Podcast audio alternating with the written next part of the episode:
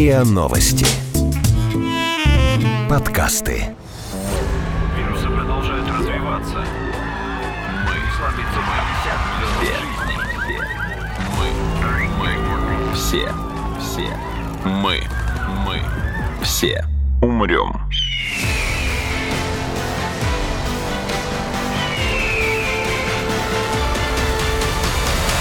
Мы все умрем.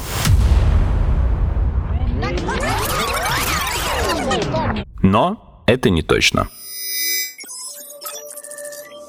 Здравствуйте. Это подкаст «Мы все умрем, но это не точно», где мы с научной точки зрения разбираем, что готовит Земле и людям обозримое будущее. Меня зовут Игорь Кривицкий, а наш сегодняшний гость – кандидат физико-математических наук, старший научный сотрудник космического центра Сколтеха Дмитрий Притыкин. Здравствуйте, Дмитрий Аркадьевич. Добрый день. Дорогие слушатели, это первый из пяти эпизодов, которые мы подготовили в партнерстве с коллегами из космического центра Сколтеха. В ближайшие пять эпизодов мы будем говорить об исследованиях космоса, о его загадках, об опасностях и надеждах, которые с ним связаны связаны. И начнем мы с темой, которую я попытался привязать к относительно актуальной инфоповестке, я говорю о полете корабля Crew Dragon, первого пилотируемого космического корабля за последние 9 лет, по-моему, и первого в истории частного пилотируемого космического корабля, который запустила компания SpaceX Илона Маска. Говорить мы сегодня будем про навигацию в космосе. Я первое, что хотел спросить, Дмитрий, зачем пилот вообще нужен в космическом корабле? То есть там же столько автоматики, плюс есть ЦУП со всеми своими антеннами, компьютерами. Неужели космонавт, сидя в ракете, вот реально берет руками штурвал или какой-то стик и управляет им. Я, поскольку вы меня пригласили в качестве зануды, я вас сразу поправлю. Mm-hmm. Это был первый пилотируемый корабль не за 9 лет, а первый американский, стартовавший из, из Соединенных Штатов Америки. Ага. Союзы наши летали все это время на МКС. И они все это время летали с э, людьми, которые управляли ими. С людьми, которые переносились ими. Смотрите, но суть космонавта в космическом корабле все-таки больше, чтобы его доставить куда положено. Вот потому что, ну, все вы знаете, что есть самые разные миссии. Там НАСА летала на Марс, э, еще Советский Союз летал на Венеру, все на Луну летали, Вояджеры куда-то летят. И все, в общем, обходятся без человеческого управления. Вот. Но раз уж мы решили, что в космосе нужен человек, а в космосе нужен человек, ну раз человек нужен, то нужно как-то супер аккуратно его доставлять туда, где он нужен. Вот. И поэтому, да, автоматика работает, но автоматика не безгрешна, космические условия такие, что все не протестируешь, иногда что-то ломается, и поэтому, в общем-то, человек на космическом корабле, он следит за тем, чтобы все было хорошо, общается с ЦУПом, с Центром управления полетами, и если нужно, если происходит что-то не то, он берет ручное управление и доводит корабль корабль туда, куда нужно. Тогда мне непонятно просто слово «пилот» и «пилотируемый» в данном контексте. Э, смотрите, он может быть пилотом. Это не нужно базово, если автоматика работает хорошо. Она должна работать хорошо, но она хорошо работает не всегда. Вот. Он может перехватить управление автоматики, если действительно Земля и, и сам космонавт решат, что что-то действительно идет не так. И там есть все функции, которые он может выполнять как пилот. То есть его учат, он тренируется. И, ну, все же смотрели, наверное, в последнее время у нас появляются всякие космические фильмы отечественные, а uh-huh. все смотрели про «Салют-7», как там Дженебеков героически стыковался с вращающимся салютом. Ну, кстати, раз уж мы заговорили про историю полетов, в течение всей истории пилотируемых космических полетов космонавт выполнял скорее функцию экстренного исправления ошибок? Или были изначально случаи, когда космонавт реально управлял космическим кораблем сам, больше, чем ЦУП или больше, чем бортовая автоматика? Скорее первое. Но вот есть еще история с Канадаром. Там на МКС, если помните, такую международная космическая станция, иногда при стыковке требовалось вполне себе руками настраивать саму мкс даже, а не то, что к ней стыкуются, потому что там есть робота-рука такая канадская, Канадар называется, которая захватывала часть аппаратов, которые пытались пристыковаться к МКС, и правильно их куда-то засовывал. Uh-huh. Вот. И это делалось руками космонавтов, которые были на МКС тонкие ручные настройки. Больше того, вот есть же космонавты, которые работают на МКС, и там без человека совершенно нельзя обойтись, потому что там слишком много всяких систем, слишком много всего, и там ручные настройки прям необходимы. Не для того, чтобы рулить там или там коробку передач дергать, но они все время там заняты, в том числе и поддержанием МКС в надлежащем состоянии. Хорошо, а если говорить о более ранних полетах, когда речь еще не шла об МКС, взять, например, вот эту известную историю несколько летней давности, когда рассекретили, что происходило во время посадки и полета Валентины Терешковой. Если я правильно помню, я прочитал это 10 минут назад, но уже мог подзабыть детали. Там суть была в том, что неправильно была настроена система управления у нее на корабле, и ее корабль набирал высоту вместо того, чтобы приземляться приземляться, наоборот, и была опасность сбоя навигации критического. Да, все так, но это опять реакция на нештатную ситуацию. То есть вот не было такого, чтобы прям наши космонавты отключали все в штатном режиме и сами бы решили порулить. Ну, хотя вот опять же, в плане миссии, раз мы говорим о Crew Dragon, там эти Боб и Даг, замечательные ребята, они немножко погазовали, понажимали на педали, и там все даже видели, как какое-то вот, вот соответствующее облако, облачко вылетело из движка. Это отработка системы управления, что да, космонавт может. Они уже почти приблизившись к МКС, немножко газанули, сказали, да, вот действительно работает. А дальше пошли на автомате. Хорошо, ну то есть и сегодня, и как можно раньше к этому пытались прийти изначально, корабли космические управляются все-таки в большей степени автоматикой, нежели человеком, сидящим в этом корабле. Получается так, так? Больше того. Насколько я понимаю, советская парадигма была в том, чтобы руками никто ничего не делал. Только вот если совсем припечет. А американцы больше любили стыковаться руками. Есть какие-то известные истории? С, я пытался сказать в космической аэронавтике, а потом понял, что я пытаюсь изобрести слово космонавтика. А, так вот, есть ли известные случаи в истории космонавтики, когда к какой-то катастрофе приводили именно сбои в навигации, будет там ручной или аппаратной? Не обязательно пилотируемых, и может речь идти и о беспилотных летательных аппаратах. Но вот недавно индусы потеряли свою лунную миссию. Каким образом? Не разобрались с высотой, насколько я понимаю, на посадке. Ну, то есть они отстыковали капсулу, которая должна была прилуниться, и она просто ударилась о поверхность, разбилась. И... А это человеческий фактор сыграл роль или это, машинка это неправильно чи- чисто автоматическое. Что-то неправильно они посчитали. По-моему, до сих пор отчет не выпущен полный. Но вот взяли, разбили аппарат. То есть отсутствие человеческого фактора не гарантия успешности полета и навигации космического аппарата. Ну, понимаете, человеческий фактор, он же есть, проектируют все люди. Ну, кстати, если человек уж управляет кораблем, кто в большей степени оказывает влияние на то, как и куда он летит. Человек, который сидит за рулем, условно, или человек, который сидит в ЦУПе и передает кораблю сигналы? Ну, действительно, из ЦУПа идут какие-то команды, но вся телеметрия, она на экране у космонавта, потому что больше вот, космонавт им рассказывает, что у него с датчиками, что у него здесь, что у него там, и больше он там. Ага, у него право приоритета, условно, да, перед э, теми, кто управляет им Земли, так как он в ситуации ориентируется быстрее и лучше. Вот когда они взлетают, они же рассказывают ЦУПу, что вот у меня вот это, вот у меня вот это, вот эта лампочка красная, красная, эта лампочка зеленая, или сейчас там сенсорные экраны стали. Как бы я не обожал Илона Маска, я бы все-таки хотел до конца, по крайней мере, нашего разговора воздержаться с выводом э, о том, что он открыл новую эпоху в космонавтике, в освоении космоса. Я бы все-таки хотел сначала обладать полнотой информации, чтобы сделать вывод э, ближе к концу этого эпизода. Подброшу тогда про Маска, если позволите. Я не скажу прям про новую эпоху и вот это все, потому что, ну, корабли космические существовали до него, ракеты летали до него. Все было совершенно замечательно и до Илона Маска. Но что с ним хорошо, это то, что... Вот смотрите, раньше мы говорили как. Я вот помню, я ездил на какую-то школьную конференцию по космосу, там школьники замечательно что-то изучили и делали доклады. И с ним поработала какая-то учительница, их замечательная тоже. И они все свои доклады начинали с одной и той же фразы. А в 1957 году, там 4 октября, Советский Союз запустил первый, все прям вот 15 человек. И мы привыкли к этому, что СССР запустил первый спутник, СССР там Юрий Гагарин, США там сделали то-то, США там на Луну слетали, Китай там вот это, Индия вот это. Теперь мы говорим, а Илон Маск вот это. То есть мы переходим от такого чего-то размытого, государственного, обобщенного, что СССР, США, конкретному человеку. И это сейчас очень важно для космоса, потому что как раньше люди начинали думать про космос? Все читали там Рэй Брэдбери, а сейчас ну как-то нет сравнимых таких вот людей искусства, которые бы про космос что-то детям, которые пытаются определиться с выбором а, профессии, что-то доносили. Но вот Маск, он важен, потому что, смотрите, он взрывает просто всю инфоповестку изо всех щелей. Он на той неделе три раза отметился, четыре даже, там вот отложенный запуск, потом запуск, потом стыковка, потом Starlink он запустил. Я смотрю на студентов, и они так говорят, а вот Илон Маск, он, да, он, можно там что-то делать в этом космосе. То есть понятно, что вот можно, понятно, что есть космический корабль, понятно, что есть ракета, понятно, что, может, и на Марс слетаем. Мы все умрем.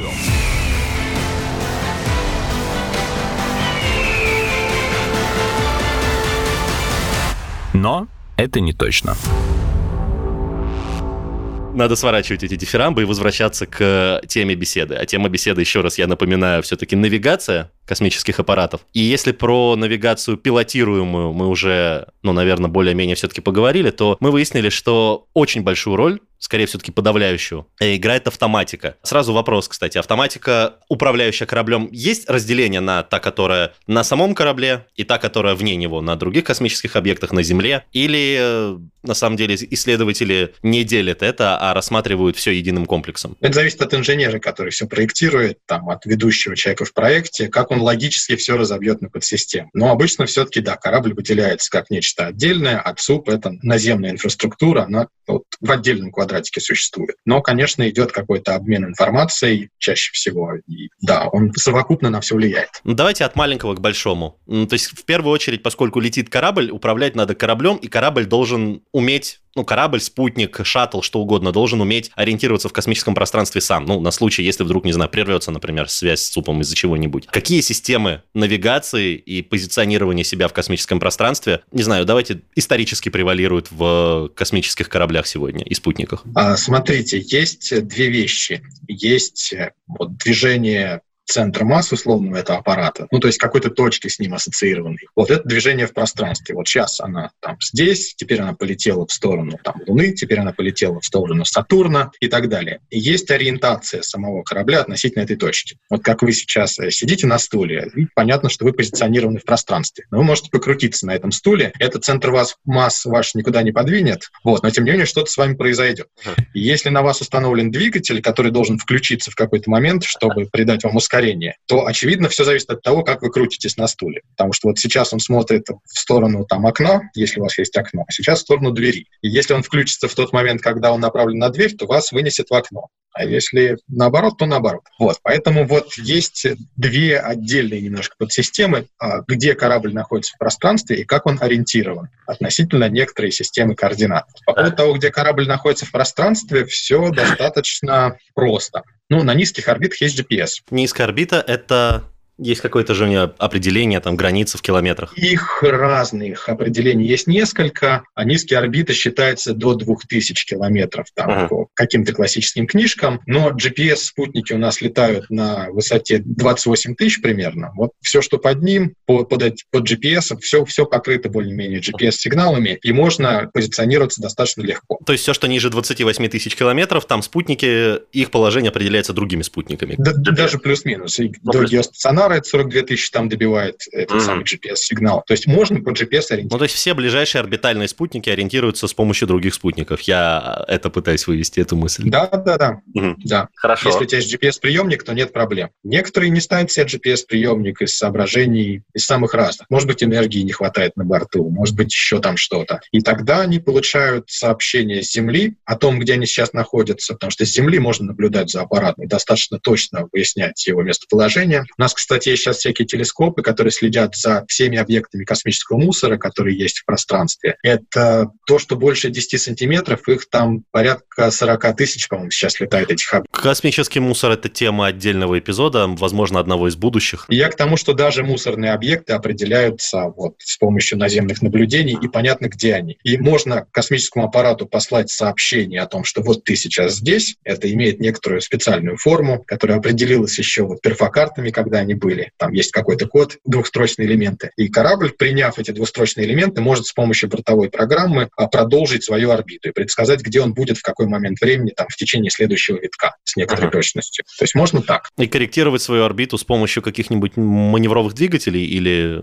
каким-то другим способом? Да, кроме двигателей, пожалуй, ничего не придумали, хотя недавно был замечательный эксперимент, когда Planet Lab, это такая компания, которая занимается дистанционным зондированием, и они разворачивали свою группировку и они фазировались на орбите за счет изменения площади сечения. Там есть атмосфера, и uh-huh. когда ты идешь в атмосфере, есть сопротивление. И вот они повернутся этим боком, он маленький, другим боком он большой, и тем самым создают разность сил и фазируют аппараты на орбите. То есть, по сути, они выставляют парус, потому что ну, именно так работает парус. Фактически да. Угу. Вот, ну, да. Хорошо, а по мере удаления от Земли, когда у нас не добивает GPS, когда у нас уже нет атмосферы, когда у нас может даже не привязан гравитационно корабль к Земле и ее, и ее орбите? Да, вступать в действие другие какие-то вещи. Ну, например, всякие американские миссии в последнее время пользуются тем, что называется DST, Deep Space Navigation Network, DSN, наверное, правильнее. Да. Вот, это такие антенны, которые стоят где-то в США, где-то в Испании, в Мадриде, по-моему, ну, надеюсь, не в самом городе, и где-то в Австралии,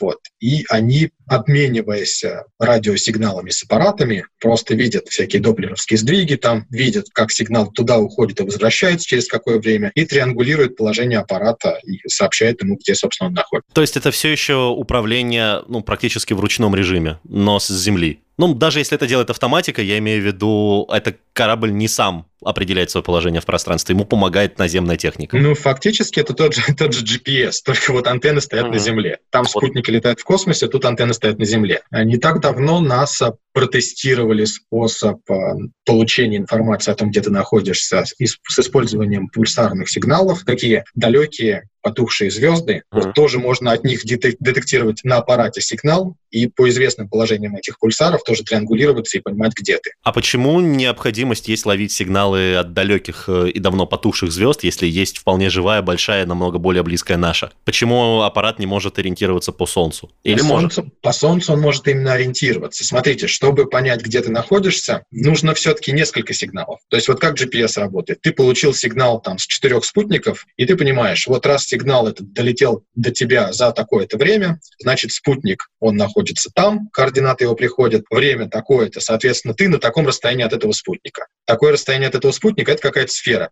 где этот спутник в центре. Ты пересекаешь такие сферы, которые ты построил по нескольким спутникам, и находишь свои координаты, потому что пересекаются много сфер в одной точке. Угу. А Солнце, оно одно, понятно. А поэтому... Солнце одно, да. Оно у нас такое одно. Если мы начнем говорить об ориентации уже, не о положении в пространстве, а об ориентации, то Солнце, конечно же, используется. И есть датчики, которые, ну, фотоэлементы фактически. Ты на них светишь какими-то фотончиками, и они тебе генерируют электрический ток. И ты понимаешь, а, вот с какой стороны у меня Солнце, оно же там. Я его сразу узнал. Вы сейчас разделили ориентацию и навигацию. Почему? Фактически, да. То есть есть термин «система управления движением и навигацией», такой стандартный для российских э, инженеров. И туда входит все. И положение в пространстве центра масс, и движение центра масс, и ориентация. Вот. Но мы, в общем, университетские люди, мы занимаемся спутничками практически без двигателей, поэтому для нас система ориентации — это немножко отдельная вещь. Это дело привычки и вкуса. Вот. То есть если ты делаешь большие штуки с двигателями и с ориентацией, для тебя это более-менее увязано в одну систему. Если ты занимаешься кубсатами, то у тебя есть система ориентации, а движков у тебя, как правило, нет. Угу. Ну, то есть положение в пространстве и перемещение в пространстве – это два разных комплекса систем, и два разных комплекса проблем, и два разных комплекса техники, которые решают эти проблемы, так? Это зависит от вас, как от проектировщика. Вот я же говорю, Planet Lab угу. использовали ориентацию для того, чтобы как-то правильно перемещаться в пространстве, угу. чтобы сдвигать или раздвигать аппараты друг относительно друга. То есть они а, использовали связь ориентации с перемещением центра масс. Вот. Но обычно ориентация все-таки ну, идет как бы отдельным движением. Несмотря на то, что динамически там эти вещи связаны друг с другом. Мы все умрем.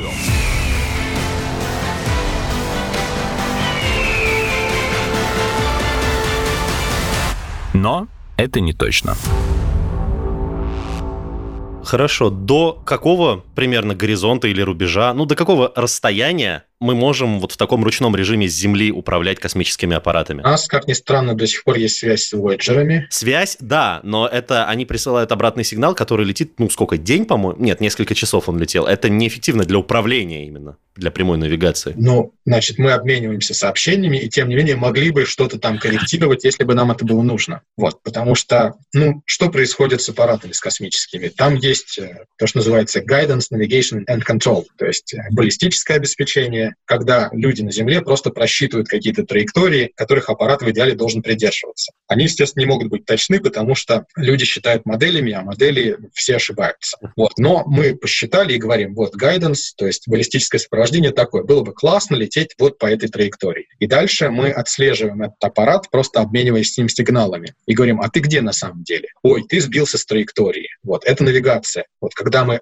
понимаем, где аппарат сейчас находится и как далеко он от желаемого режима. Это вот задача навигации. Как бы понять, где же он. И потом включается управление. Мы говорим, а, раз траектория желаемая вот такая, а ты вот здесь, то давай-ка, дорогой друг, включи вот этот двигатель, чтобы тебя поправило. И самая сложная задача из всего этого — не управление. Ну, потому что если ты знаешь, куда тебе надо и знаешь, где ты, то, в общем, пойти куда надо не очень большая проблема. Это относительно просто. При всем уважении к инженерам, которые делают эти замечательные устройства, которые работают как часы и все такое. И не баллистическое сопровождение. Хотя там люди делают совершенно фантастические вещи, как по восьмерке даже к Луне летали американцы, вот, имея в виду, что восьмеркой летать хорошо, потому что если что-то пойдет не так, можно будет по той же восьмерке к Земле вернуться. А вот смотрите, представьте себе, что у вас есть Земля и Луна, и вы стартуете с Земли в сторону Луны. Uh-huh. Но Луна еще как-то движется по своей орбите вокруг Земли, и ваша траектория уходит с Земли и подходит к Луне, как бы опережая Луну вот там, где Луна еще только должна быть. Так. Вот, и получается такая изогнутая дуга. Угу. Вот. А дальше, когда вы подлетаете к Луне, а Луна начинает гравитировать больше, чем Земля. То есть она становится самым существенным центром гравитации. И траектория искривляется, и как бы начинает загибаться вокруг Луны. Угу. Я не знаю, насколько это вот хорошо описывается. Я понимаю. Вы стартовали с Земли, и вы начинаете опережать Луну и огибать Луну. Вот. И вот там вот, когда вы долетаете до Луны, если все хорошо, то вы там прилуняетесь. А если вдруг у вас какой-то сбой, что-то пошло не так, то вы можете не делать ничего с Луной, вы можете обогнуть Луну, и эта траектория рассчитана так, что она загнется об Луну и полетит Обратно. по симметричной дуге в сторону к Земли. Получается такая восьмерочная траектория. То есть это базовый такой гравитационный маневр, по сути, да? Да, да, да, это гравитационный маневр, совершенно верно. Я правильно понимаю, что гравитационные маневры до сих пор сегодня являются все-таки основой при просчете, по крайней мере, траектории полета космического корабля, куда бы то ни было, до Луны, до более дальнего объекта? Это очень хороший маневр, который не требует топлива, потому что топливо – это дорого, топливо – это масса. Если ты понял, как тебе прилететь, чтобы тебя Луна ускорила, чтобы тебя какая-то планета ускорила, и ты делаешь это, ты молодец. Ты сэкономил массу топлива. Но это, насколько я понимаю, я, наверное, недостаточно масштабно мыслю, но в моем представлении это работает, ну, не дальше Солнечной системы все-таки, потому что дальше, за пределами Солнечной системы, гравитация ближайших объектов слишком слабая для того, чтобы можно было ее учитывать при построении траектории полета космического корабля. И, собственно, возвращаясь к Voyager и каким-то, может, будущим а, космическим экспедициям за пределы Солнечной системы, как управлять и, и навигировать, и ориентировать в пространстве космический аппарат за пределами Солнечной системы? У нас э, не очень много опыта с этим пока что. Ну, у нас должны быть просчеты. Я, э, расчеты я имел в виду, расчеты. Просчетов у нас достаточно. Я имел в виду именно расчеты. Ну, поскольку, да, гравитационные маневры кончаются здесь и сейчас в Солнечной системе, ты можешь использовать их, чтобы накопить э, какой-то импульс. А дальше ничего, кроме вот, полета в свободном пространстве, никто пока предложить не смог. А полет в свободном пространстве, он за счет чего осуществляется? Накопленной инерции или... Есть такой, да, первый закон Ньютона. Есть ты летишь, то ты летишь. Вот, вот, вот и лети. Какой-то запас топлива, ты можешь им немножечко себе обеспечить какое-то ускорение, но ничего больше. Угу. То есть, получается, никто всерьез даже не придумывал никаких систем навигации и ориентации за пределами Солнечной системы? Возможно, я чего-то не знаю. Угу. Нет, с навигацией, с навигацией, с ориентацией все плюс-минус нормально. Те же Расскажите. самые пульсары. Вот, пульсары далеко, можно с них брать сигнал и понимать, где ты находишься. Вот, но как ускоряться, непонятно. Возможно, лазеры потому что, ну, то есть лазерное давление, давление света в вакууме. Понимаете, лазеры — это энергетика. Ну, да. Я вот не очень хорошо представляю, как накапливать энергию, когда ты далеко от Солнца. Я даже думаю, что мы это еще до конца толком и не понимаем, потому что вот мы сейчас как раз летаем в космос, чтобы понять, а что же такое солнечный ветер, а для чего хватает солнечного ветра, чтобы как-то ускорять космические корабли, есть ли солнечный парус, насколько это полезно, где кончается действие этого солнечного паруса. Вот. Как заряжать солнечные панели, если солнца уже нет? Потому что энергетика — это солнечные панели прежде всего. Вот сейчас я точно плаваю, как бы я не знаю, есть это или это на уровне теоретических разработок, но, возможно, можно построить некую, ну, такую ступенчатую систему, что ли, из э, космических аппаратов. Ну, то есть, как сейчас э, для того, чтобы отправиться на Луну, строят сначала какую-то отправную точку на околоземной орбите. Ну, предполагают, по крайней мере, так дальше делать. Потом для того, чтобы отправляться на Марс, рассчитывают использовать лунную базу. Может и возможно будет построить построить вот именно такую цепочку аппаратов или станций где-то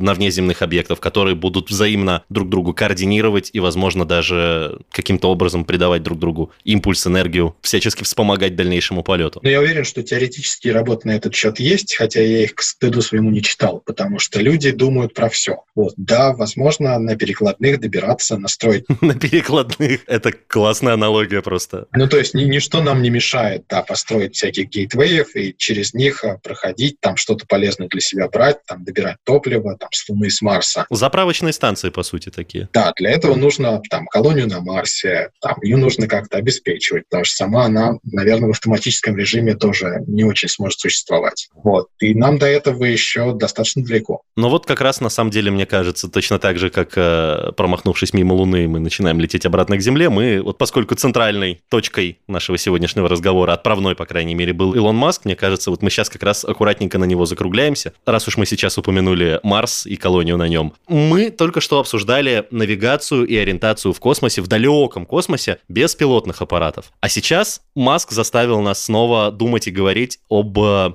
управляемых аппаратах, о пилотируемых аппаратах с людьми на борту, которые вылетают за более дальнюю орбиту, чем мы привыкли. Тот вопрос, который я оставил напоследок в начале разговора. Можно ли сказать, что Маск э, как-то не поменял, наверное, но сподвигнул нас, Землю, людей в направлении изучения и разработки космических аппаратов, их навигации и ориентации в космическом пространстве с людьми на борту, для того, чтобы люди могли продвигаться в космосе все дальше и дальше, не с помощью каких-то электронных щупов, а самостоятельно, лично. Ну, при всей моей любви к Илону Маску и при том, что он замечательный визионер, я не думаю, что он э, сподвиг нас на какие-то новые разработки. То есть, да, его инженерная команда делает замечательные вещи. Они, наверное, внутри себя там ничего не публикуется особенно, но внутри себя они о чем-то думают, что-то разрабатывают. Но так-то в целом не то, чтобы была необходимость в каких-то вот совершенно новых приборах для навигации и ориентации, и не то, чтобы их не было, и не то, чтобы без маска о них никто не думал. Просто Маск, разогнав эту историю, он может высветить в них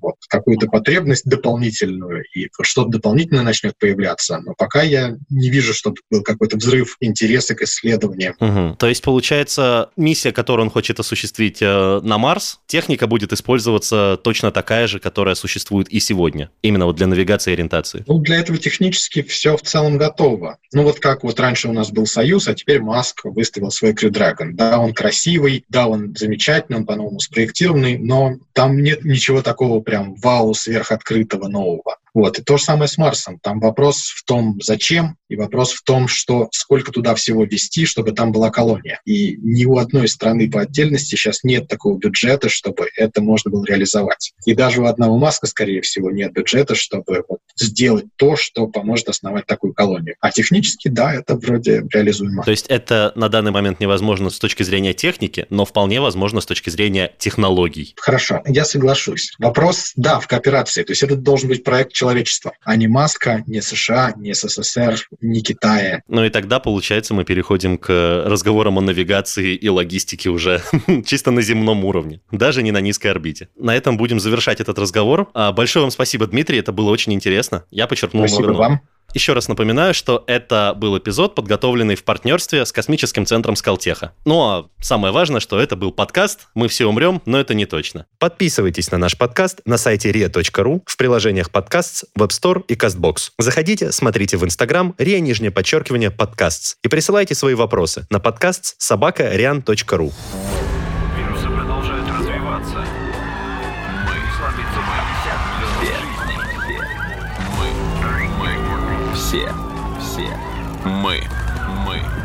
Все.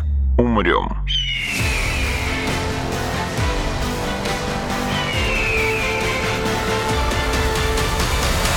Мы все умрем.